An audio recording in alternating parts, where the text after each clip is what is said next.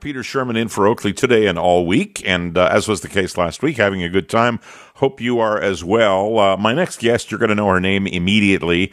Uh, she was uh, a, a, major feature of the leadership race for the PC party, and uh, no question that when she fell off the uh, the first ballot, and Doug Ford uh, took things and, and won the leadership. Uh, she got great name recognition, and she has fought a fight primarily uh, on the social side of the Conservative Party uh, about sex education, the way it was delivered by the uh, former government, the Wynne government, uh, wanting very much to kibosh the 2015 curriculum. And she's still out there fighting. Tanya Granic Allen, good to have you on the show. Thanks for having me, Peter. All right. your group still has the petitions going, yes? Uh, yes, we actually just launched a petition with that we collecting hand signatures that can be submitted into the legislature and actually potentially read aloud. Uh, the NDP did something of the sort. Some MPP went out and did this on, uh, I guess, taxpayers' time and dime. Uh, we're doing this just as a grassroots uh, effort, and within 10 days, we already had collected over 10,000 signatures. So clearly, there is a need, and people are responding.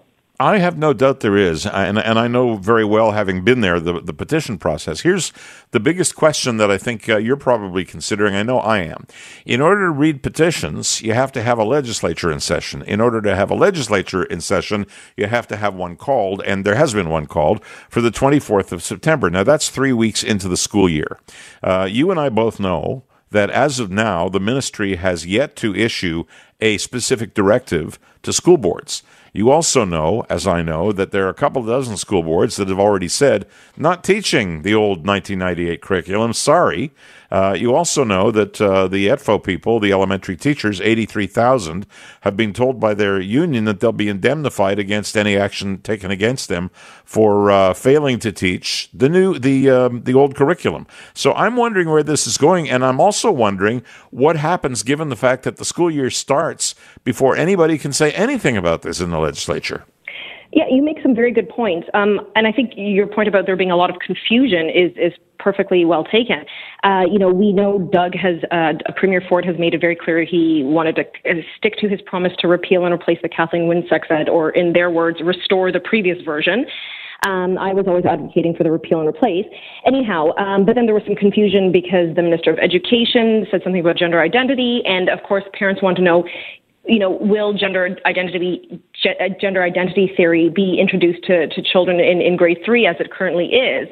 And you know, many of us may or may not be aware that it is unscientific and it's controversial. So, um, you know, we would like some clarity, and that's why the petition is asking, you know, make sure that repeal means repeal, and that also means repealing the controversial unscientific gender identity theory point, however, Tanya, and you know it and I know it, is that nobody did repeal it. Like they had an omnibus bill that had a lot of things in it. They fixed the York University strike. Then they introduced other pieces of legislation. There was ample time because uh, there might have been some debate from the NDP. It's it's true. There would have been. Uh, but uh, that debate would have come to a close, and then uh, the vote would have been called, and it would have been repealed. It wasn't. Well, actually, the sexual education curriculum does not require legislation to repeal it. It's simply a directive from the minister. So when uh, I guess it was one of the first days in the in the session, they said, "Okay, we're going to repeal it." You don't need to pass legislation like the York University strike. So that's that's good as gold. However, again, there's been confusion from the Minister of Education, and and you know Doug has said some very clear language, but again, still some confusion. So we're saying let's be very clear explain to teachers very clearly that yes, you said you're going back to the previous version, but make it very clear that no, for example, uh, unscientific gender identity theory will be taught come the fall. And this is something that the government can just issue a directive and make it very, very clear. Well, let me let me have a, a, a Peter and Tanya uh, conversation with you. I'm a conservative. I've served as a conservative. I'm proud to to call myself that. Uh, I'm not at the end of the spectrum that you are, but I'm not in any way dissing you for it. You have your opinions and you're entitled to them. And I and I have read the full sex education curriculum that the uh, the liberals put into place.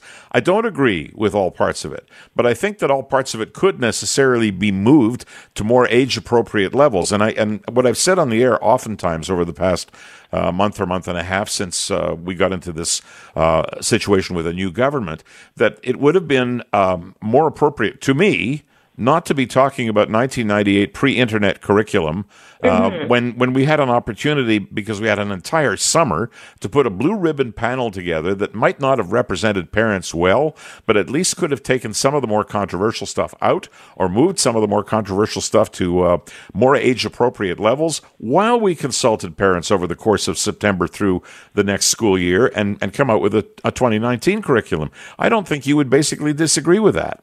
Well, I think, uh, you know, I, I don't even consider myself on any spectrum. I'm just a parent who's concerned about my rights as a parent and the right to educate my kid and make sure that they're in a safe, healthy environment in school.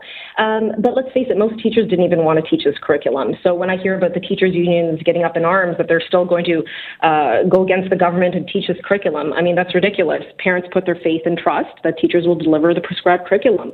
But listen, I agree with you. It needs to be updated. It needs to be done in a responsible way. Uh, Kathleen Wynne essentially lied to, the, to Ontarians when she said she wanted to update it, and that's why she made this new version, and that she did it because of advances in technology. We know that's not the case because internet pornography is not yet once mentioned in his, her updated curriculum. So things like that need to be included. And that's why I think when you have a robust consultation, when parents are actually asked their opinion and, and the health and well-being of children is considered, we will arrive at a, at a good curriculum. And, and look, I agree with you. I agree with, you know, the, with the point that you'll never satisfy every parent. That's why just a good uh, blanket solution is to always offer advance notification of when these lessons will be taught and give parents the right to opt out. That's well, you know what they did thing. that as they did that as far back as when I was a kid, even though we, we learned almost nothing. In fact, I think we did the teaching, but that was my tongue in my cheek. The, the point being that uh, I think we can agree that advance notification is a good idea, and I think we can agree on something else that the best sex education curriculum is the one that uh, you as a parent take your responsibility and, and deliver to your children at home. And, and we both also know that most people don't. Well, some do, some don't. But I think parents want to know that they're sending their kids to school free of them being taught ideology that's not rooted in science. Uh, they want their children to be taught facts, scientifically rooted fact. And that's why I think parents are really up in arms about the controversial gender identity theory. Uh, but, you know, like I have, I have ongoing discussions that would be considered sexual education with my kids since they're, since they're essentially one or two years of age. You know, it's an ongoing, very organic, holistic discussion. Uh, but at the end of the day, I know parents expect some level of sexual education from school, and, and that's fine. But uh, you know, always let the parents decide. That's that's the most important thing. Well, I agree with you, and I, I hope that there's one thing that uh, somehow or other survives, and I don't really care whether it's in a curriculum or not, and that is that our kids are protected from predators, and that means that they understand that that smartphone that their parents gave them for a birthday present or a Christmas present or whatever when they were nine, which is in and of itself res- irresponsible, but they did it. Uh, that uh, that they know what it is they're looking at, uh, and that they have an understanding of uh, what can happen if uh, somebody attempts to. Um, whatever, bully you, um, uh, tr- try to recruit you to meet them somewhere, those kinds of things, they have to be mentioned. And I think that's out uh, it's outside the scope Absolutely. of sex education. Absolutely. It's just basic uh, safety and, and sometimes common sense. But, you know, I agree. It's not that common, perhaps. And, you know, but that's the kind of safety, and maybe that's in a social science class. I'm not sure. But internet safety is definitely something that is at the top of many parents' mind. And, uh, again, it's missing from this curriculum, but should be mentioned. Well, I hope, Tanya, that uh, for everybody's sake, that uh, there are some conclusions brought between now and uh, September 24th when uh, the legislature comes back. And I hope that the consultations are successful. And I thank you for taking the time to talk to me. Great. Thanks for having me on, Peter. All right, Tanya Granic Allen uh, on the march as far as sex ed curriculum is concerned in the province of Ontario. You're listening to me, Peter Shurman, in for Oakley on Global News Radio 640 Toronto.